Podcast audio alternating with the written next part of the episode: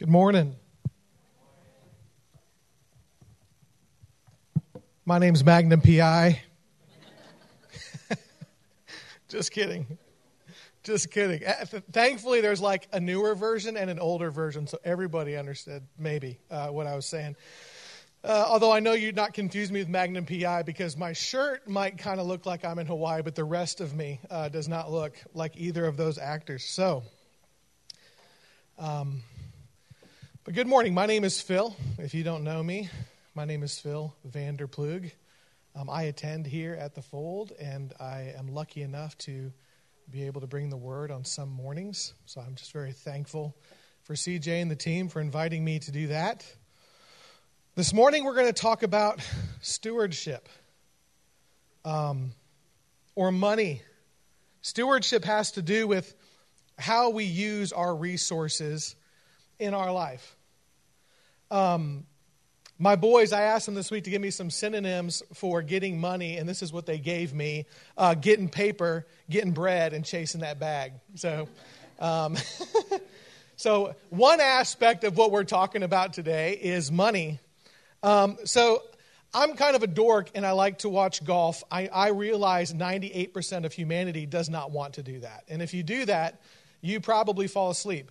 But something interesting that's been going on in the golf community that ties into our sermon this morning is um, if you don't know, there's this thing called the PGA. Um, it's like the NBA or the MLB, it's like the league that athletes play in. If you're a golfer and you're a professional, then you play in the PGA. Um, probably three weeks ago, this new league started called the LIV Golf Series. It's being found, uh, funded out of Saudi Arabia. And they have gone and they've hired a bunch of professional golfers from the PGA. And some of these guys, they've given four, like $200 million to leave the PGA and to come play in this new golf series. And they only have to play eight times a year, they don't have to play all year round. And like for each golf tournament, now in a typical PGA tournament, you know, there are a ton of players uh, but the winner will bring home something like a million dollars. In these tournaments, the winner takes home $4 million, and the person who gets last place takes home a 100 grand for last place.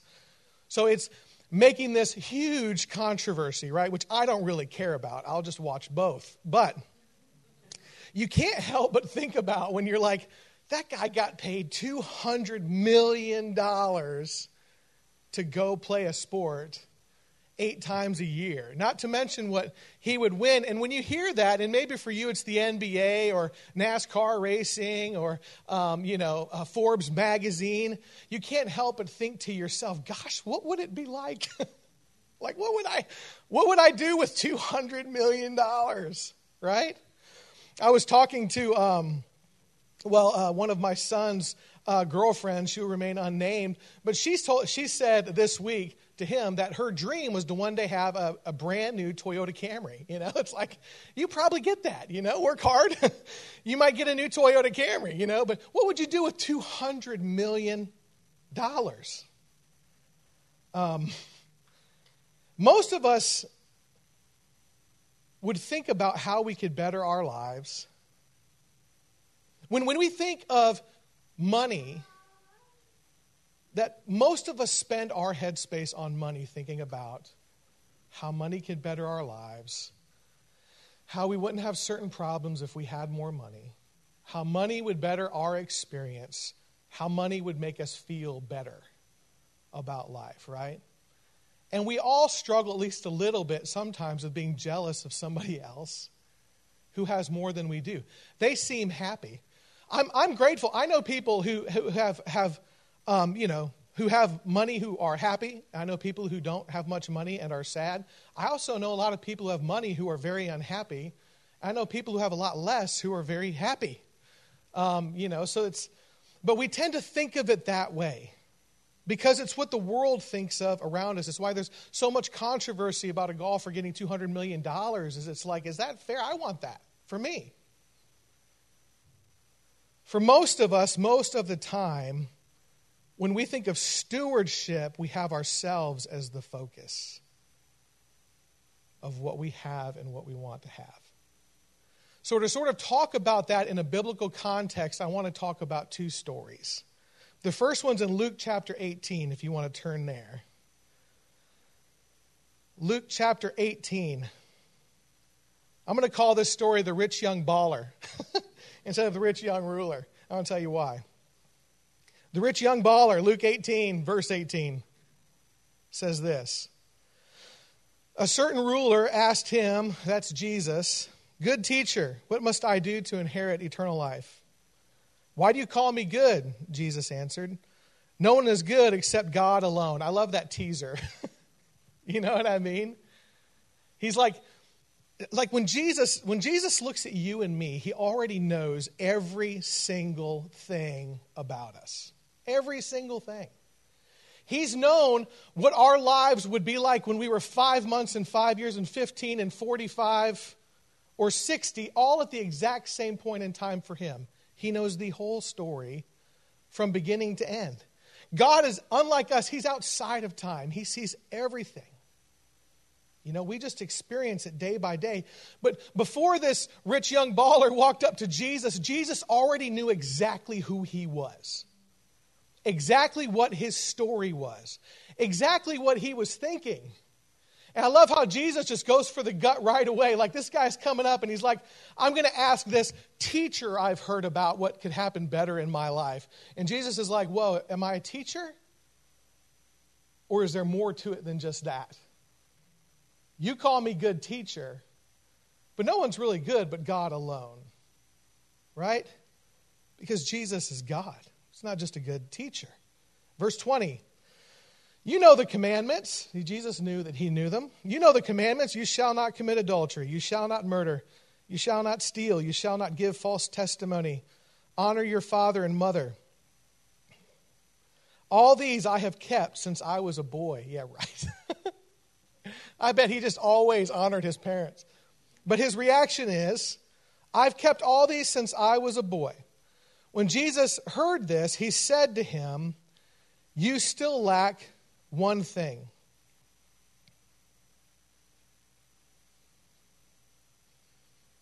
I love how Matthew puts it. Matthew puts it a little different. He says, If you want to be made perfect, there's still one more thing you need to do. And this, this word for perfect it means kind of perfect. But it also means complete, mature, or expert. See, this is the hard thing about reading the Bible, guys. Is it's, it's like it'd be so good to like be there. you know, wouldn't it be great to be a fly on the wall or a fly on the brick, you know, in this scenario or a fly on the shoulder and just and see what Jesus' facial expression was like? You know, how, how, how was he approaching this guy when he was asking him these questions? But I love how you, when you look in the Greek, there's this idea of being an expert. You know, Jesus may have been like, like, listen, if you really want to be the expert, here's what you want to do. Like, listen here, smart guy. if you really want to be grown up, this is what it takes right? Because he gives Jesus this short answer. He's like, I've done all that since I was a boy. Right? Jesus says, Well, if you really want to be the expert, sell everything you have, give it to the poor, and you will have treasure in heaven. Then come follow me.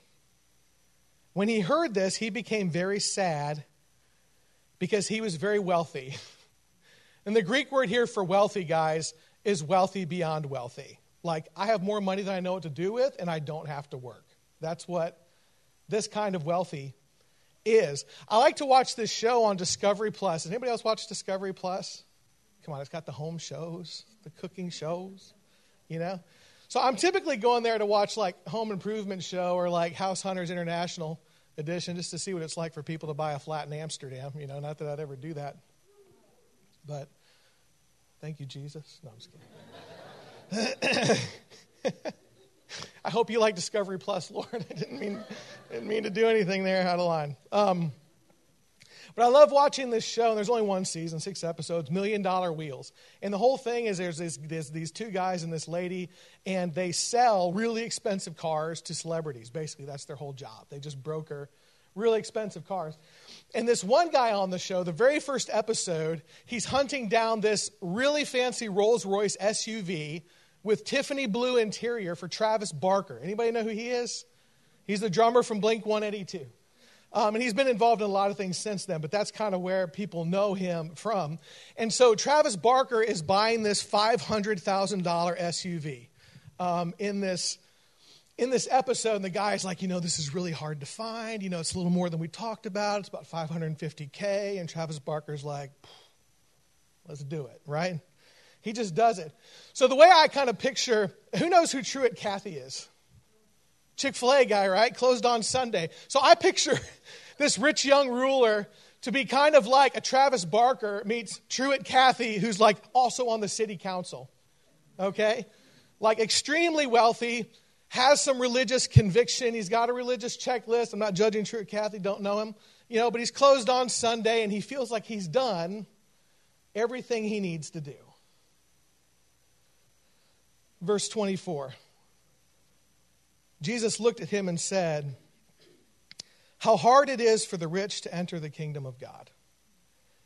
Indeed, it is easier for a camel to go through the eye of a needle than for someone who is rich to enter the kingdom of God. Those who heard this asked, Who then can be saved? So, this tells us something about the culture at this time.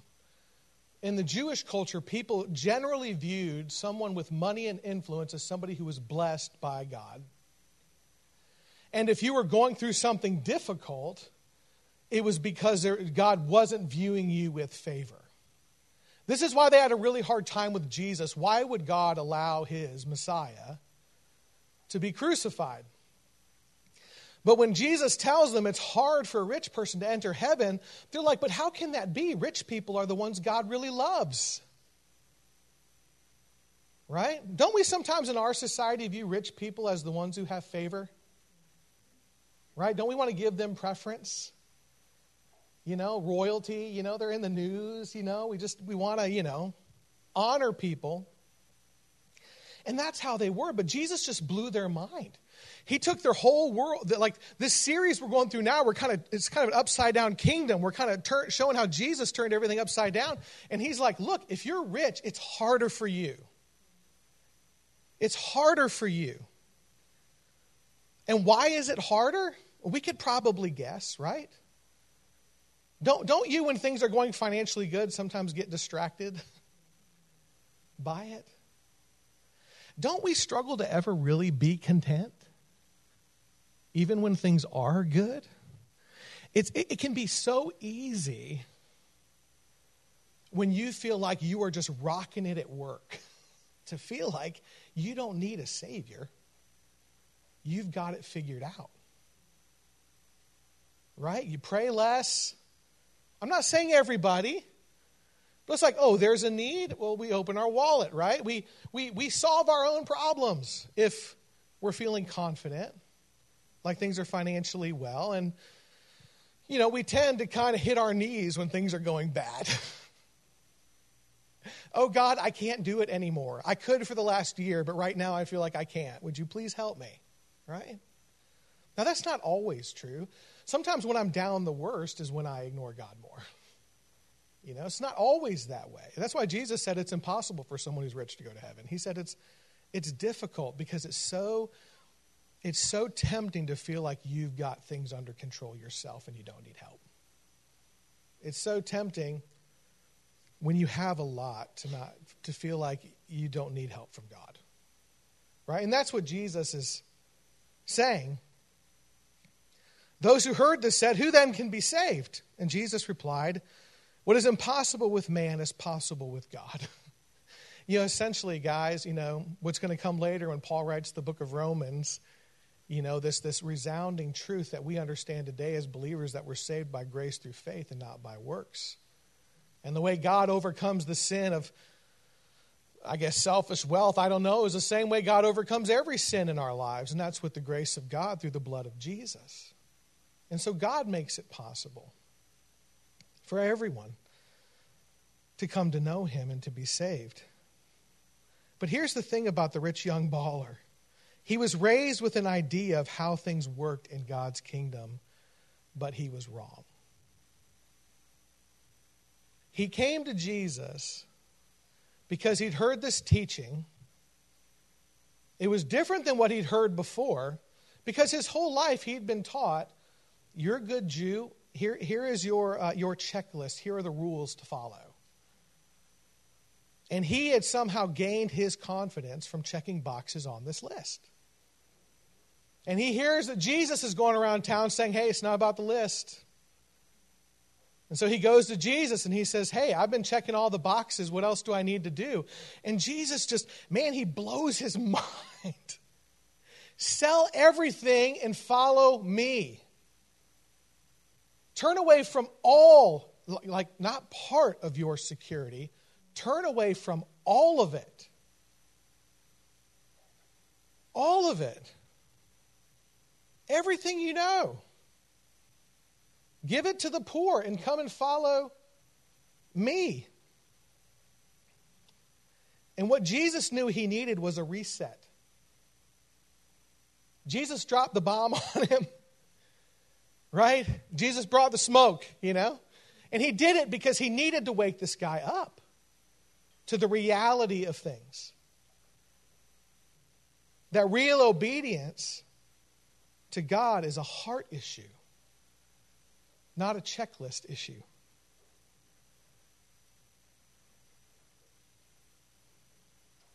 You know, in our family, sometimes when our kids are really acting up, you know, it doesn't work to just be like, when you got like this reoccurring problem, you know, maybe it's disrespect, maybe it's you know, not flushing the toilet. I'm kidding. I don't get in trouble for that. But, you know, just like just an, you know, an ongoing problem. Sometimes we don't just say, hey, you know, you can't um, do such and such activity like play video games, ride your bike, um, go to your friend's house today. Sometimes we say, um, you're grounded indefinitely. And what that means is until we see a change in you, you can't do that. Right? Man, I've done that. it's hard to do as a parent. It's hard to hold that up. But sometimes a kid just needs a reset. At some point, a kid just has to be like, okay, I'm not winning if I keep doing that. Right? It's, it's better. It's better for me to not behave that way so that I can continue to do these things or go to this place or be a part of this activity. And that's kind of what God was doing here. He wasn't giving him an indefinite grounding, but he was giving him a wake up call. Your viewpoint of how you see God is wrong. That's what Jesus was saying to him. And what he wanted him to understand is that obedience to God is a heart matter.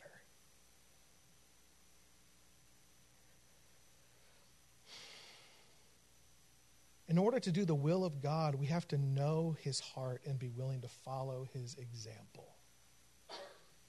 That's what it means to live the Christian life is to know Jesus and to follow his example.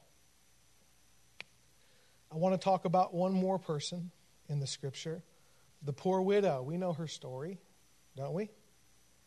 Listen, we don't know how this lady became a widow, but in this time period, guys, the first century was not a good place to widows.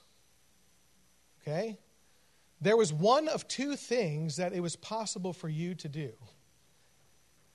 Before, before the church came along, and now the church, you might remember from Paul's letters, did a lot to help widows. It was a big ministry the first century church had. Also, taking um, possession of abandoned babies was something the church did. It was all brand new, nobody was doing that before. But caring for widows was a big ministry in the first century church. They were the first to do it. But before that, there was only two things somebody could do, a lady could do if she became a widow and didn't have a husband to take care of her or didn't have money stored up so that she could take care of herself, which was extremely rare. You were either a beggar or you were something else that is much worse than being a beggar. And those were the only two options. So I have no idea how this lady, we don't know how she became poor. Um, and where she got her money from. I saw, you know, just to interject another funny story, I have to tell somebody this story because I haven't had anybody else to tell it to. Um, but the, like last week, I was driving by Walmart on the west side of Spartanburg and I saw this man begging. And this guy was hilarious. He looked like ZZ Top. And he was holding a sign that said, I need, I need a thick honey to give me money. I, thought, I thought that was the funny thing. I don't know how badly that guy actually needed money, but he, he was making a joke, and I'm sure people gave him donations just for being funny. Um, but he seemed to be begging. This lady was for real in a difficult situation. Mark 12, uh, chapter 12, verse 41 says this Jesus sat down opposite the place where the offerings were being put and watched the crowd putting their money in the temple treasury. Many rich people threw in large amounts. Listen, I've, I don't know if you have. I've been to some churches, some other cultures uh, do church like this. Some more charismatic churches do church like this, where you know the offering plate is down front and everybody like comes down to put money into the plate. And it's either like a very somber experience or sometimes it's like a carnival, man, where people are dancing down the aisle to bring their donation. You don't really know what they're putting in there. I typically don't go down just because I feel awkward. Um, you know, but I've been in environments like this. You know, there had to be people who are sitting around being impressed or judgmental. you know what I'm saying? There, there's at least one guy, I don't know, Pharisee or I don't know, some guy like Phil, who's just sitting there at the temple, you know, Jesus is over here, you know, and he's sitting there and he's like, mm, mm, mm, you know. That's how pastors feel sometimes. No, I'm kidding. Um, you know, but that's what's going on. There's people standing around, people who are witnessing what's going on. That's why you've got rich people who are who are making, you know, they're not like, you know, how, do, how does Jesus know they're putting in large amounts? Well, he knows because he's God. Good point. Good point. Um, but people would, in this, in this culture and context, you know, where, where you were thought blessed by God if you had a lot, they gave in such a way that showed that they were giving a lot, right? To get attention. And somehow this lady got up the nerve to come bring her offering. Verse 42 But a poor widow came and put in two very small copper coins worth only a few cents.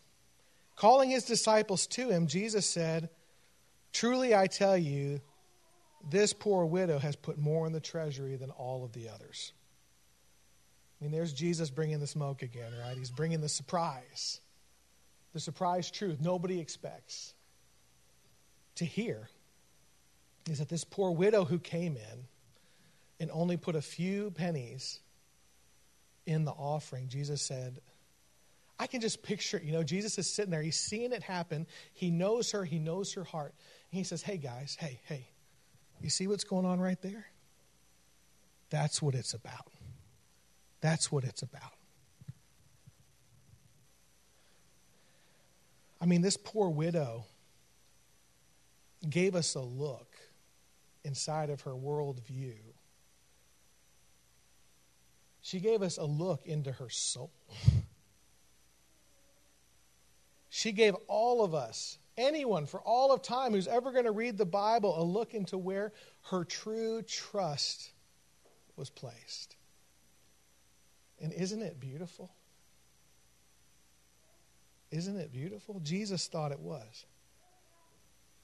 A few weeks ago, CJ talked about how God was frustrated and had judgment for people who were ignoring the marginalized and needy in society. But what motivates you and I to handle money the way that we do?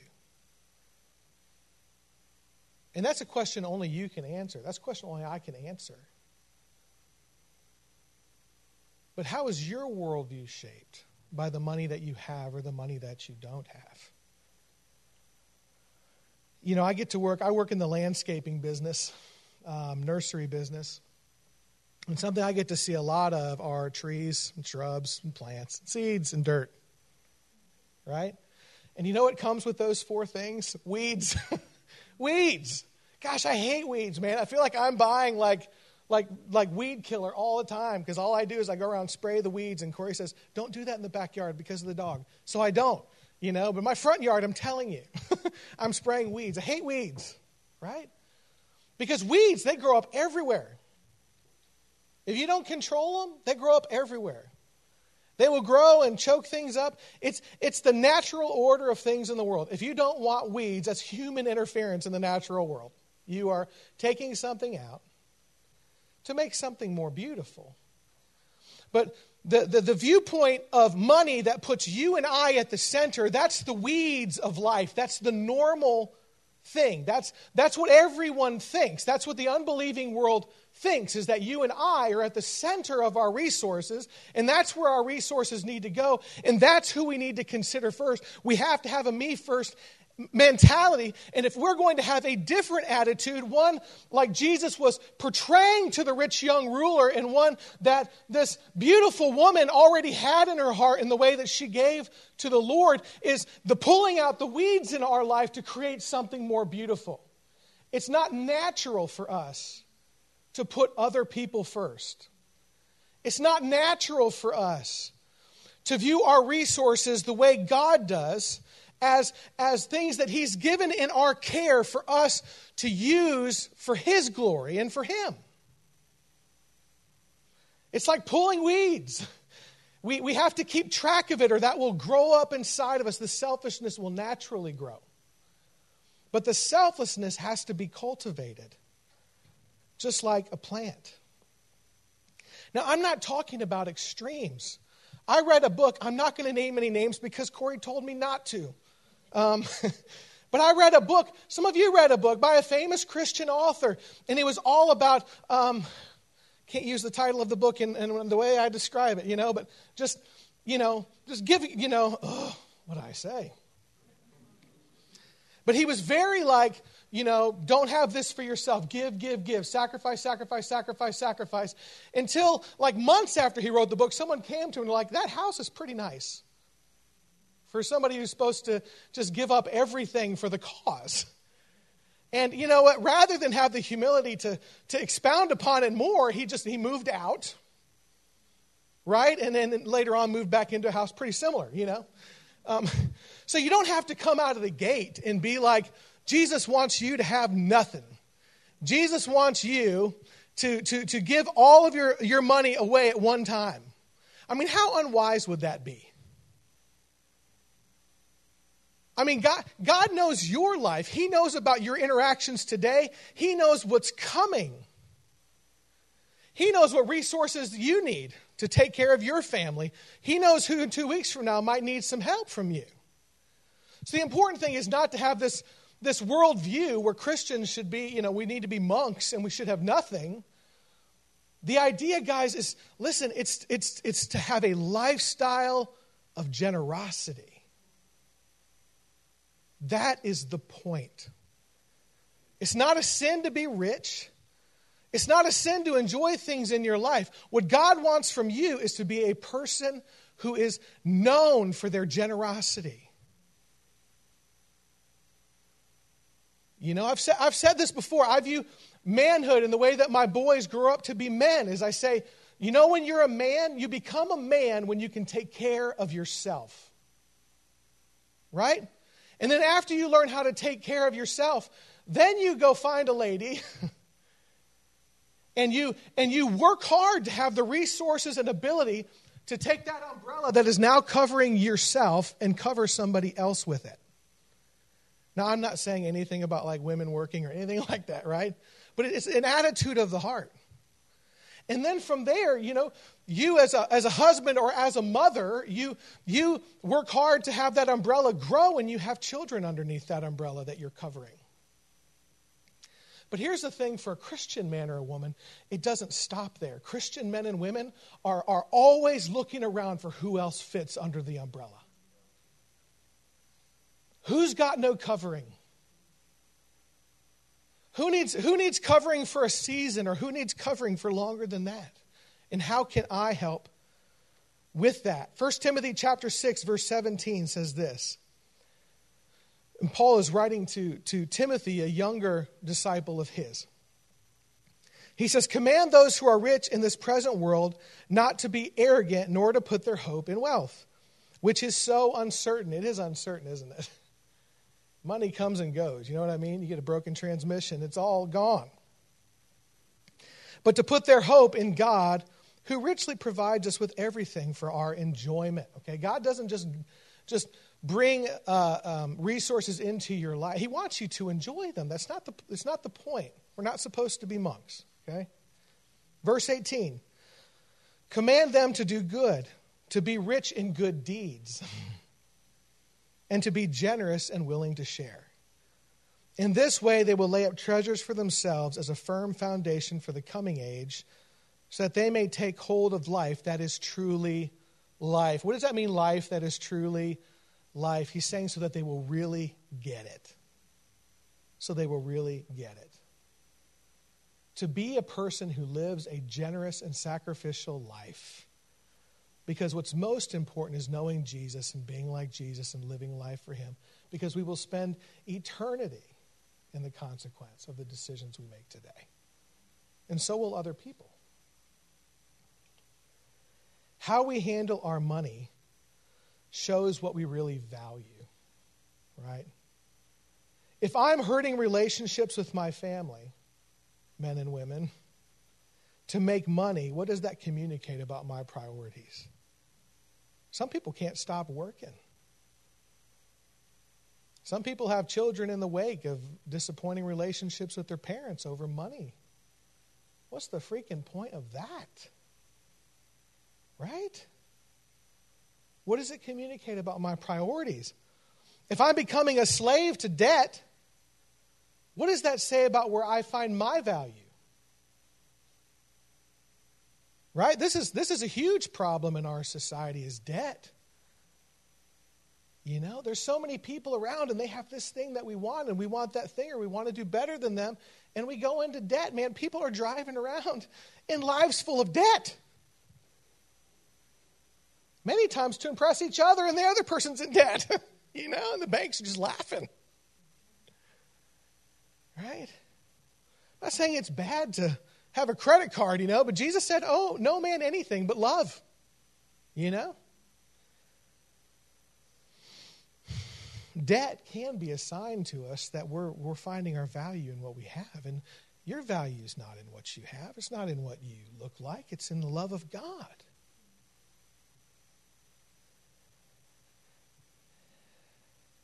God wants us to work so we can give.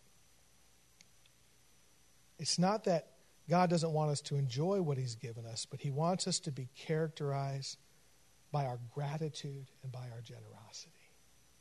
For every good thing we have, God wants us to say thank you. And God wants us to always be looking for, for ways to expand that umbrella to cover others. God wants church to be a place where we worship, where we learn God's word, where we find community, and where we give together so that we can do great things for the kingdom of God. I'm not going to take a, another side trail here on tithing, guys, but I think that's very important. My wife and I do that. We give at least 10%. We've, we felt that was a, a, a conviction from the beginning, and God has always taken care of us. But listen, in God's kingdom, that's just a starting point. You know, because Christians, you know, they can get into the whole thing like the rich young ruler, where it's like, well, I gave my 10%, and then they just, you know, look the other way. But that's not what we do. The reason we don't give to the fold, we give through the fold. Everything that you give here goes to the ministry of the church. I promise nobody here is making a buck off of being here. Mostly all volunteers. Okay? But that's why we do it, so that we can make a greater impact together than we could make all by ourselves in Greenville. Last verse, Acts verse 20, verse 33 says this. And this, this is um, Paul as well. He says, I have not coveted or been jealous of anyone's silver, gold, or clothing. I'll be jealous of my shirt today. Verse 34. You yourselves know that these hands of mine have supplied my own needs and the needs of my companions. In everything I did, I showed you that by this kind of hard work, we must help the weak. Remembering the words of the Lord Jesus himself when he said, It is more blessed to give than to receive. If you want to be happy, be a giver. This is so hard for me, guys. I am a selfish son of a gun. You know? I am. But the happiest days of my life are the days where I give more and where I expect less for myself. That's just the reality. And that's something I'm trying to learn. So, stewardship, doing, doing with the resources God has given me what God wants to be done in the world. But it's not just about money, so I want to ask a few questions in closing. It's not just how you steward your money, how do you steward your grief? Have you ever felt grief? Have you ever been hurt? Have you ever felt loss? I have a really good friend whose son passed away. Mind blowing to me to think about what that would be like. I, my, I, my heart can't go down that road. But it's happened to somebody that, that, that we love and care about. Grief. We've all experienced grief. But, but is grief and pain, is that become something that you are at the center of? Is, is, is, is grief and pain and hurt, is that something that in your life right now is just, it's something that you internalize and you brood and you hurt? Or is it something you're willing to let God redeem into a good thing? Listen, God doesn't bring sinful, broken things into your life. People do that. But God works all things together for good for those who love and are called according to his purpose. So, how do you steward your grief? Is it inward struggle, or is it something you're allowing God to redeem so that when somebody else is around you who's dealing with grief, you can say, you know what, I know what that feels like? And it can become fruit for good. How do you steward grace in your life? We've all been given an exorbitant amount of grace, right? I mean, total forgiveness. That's crazy. Total forgiveness. That's such a wonderful truth that you and I could spend every last second of our living life thinking about it and we still would not comprehend it. We have a lot of reason to be happy, right? But how do we steward that grace? Do we forget it? Do we just keep it for ourselves? Do we keep ourselves just the center of it? Or do we extend that grace to other people? I, I don't know if it's if it's COVID or what, man, but I feel like the world is more anxious and, and self-focused now than it has ever been before. I feel like everyone on the freeway besides me is in a drag race, right? I feel like I feel like everybody's concerned about who's going to be in line in front of them at Cook Out, you know, like like it, it seems like more than ever, people are looking to the right and to the left to make sure that, that, that they're looking out for number one. I do it too. But how do we steward grace in our lives? We can be generous with that too. We can give people grace they don't deserve, just like we've been given grace that we don't deserve. How do you steward your time? That's another gift that God wants to use, that God can use. You know, do you go to church on Sunday morning and you're like, boy, that was enough of a sacrifice. I don't have any more time this week. Been there. But God, He gave us hands and feet and bodies and minds to use to reach the world with the gospel. How do you steward your joy? We have a lot of reason to have joy. Joy is kind of a silly word, and I felt weird putting saying joy. I thought it was a bit happiness, you know, or something like that. But joy, that just sounds like somebody frolicking through a field to me, you know. But maybe if I really understood the grace of God, I would frolic through a field. You know, like David, you know, when he danced in the nude um, before the Lord, you know, or at least his BVDs. We don't know for sure, but he definitely put himself out there um, for joy. We share that joy with other people? Do we look for ways to bring joy into other people's lives? See, there's a lot we have to steward when we talk about stewardship. And money is the first thing we think of, and it's important to talk about it because it really is core to a lot of things we do and a lot of decisions we make, right? We're Americans, you know? But there's a lot more to it. How we steward our grace, how we steward grief, how we steward time, how we steward joy. But at the end of the day, what God wants from us when He's talking about stewardship is for us to live generously, for us to live generously with our money, for us to live generously with our time, for us to live generously with our grief, for us to live generously with our joy, to be the kind of people that bring the light and love of God into other people's lives all the time. And we just have to make it a little less about us if we're going to point people to Jesus. All right, let's pray. Father, I pray for your mercy in my life to be a more generous person, to be a good steward of everything you put under my watch. Father, I pray for us that you would not only teach us these things, God, to teach us to have the heart like the poor widow. God, but that you would provide us with opportunities to be the light and love of Jesus to those around us with all the means we have. We give you thanks for how you've blessed us. God, just use us, Father, to reach the world. We love you because you loved us first. In Jesus' name, amen.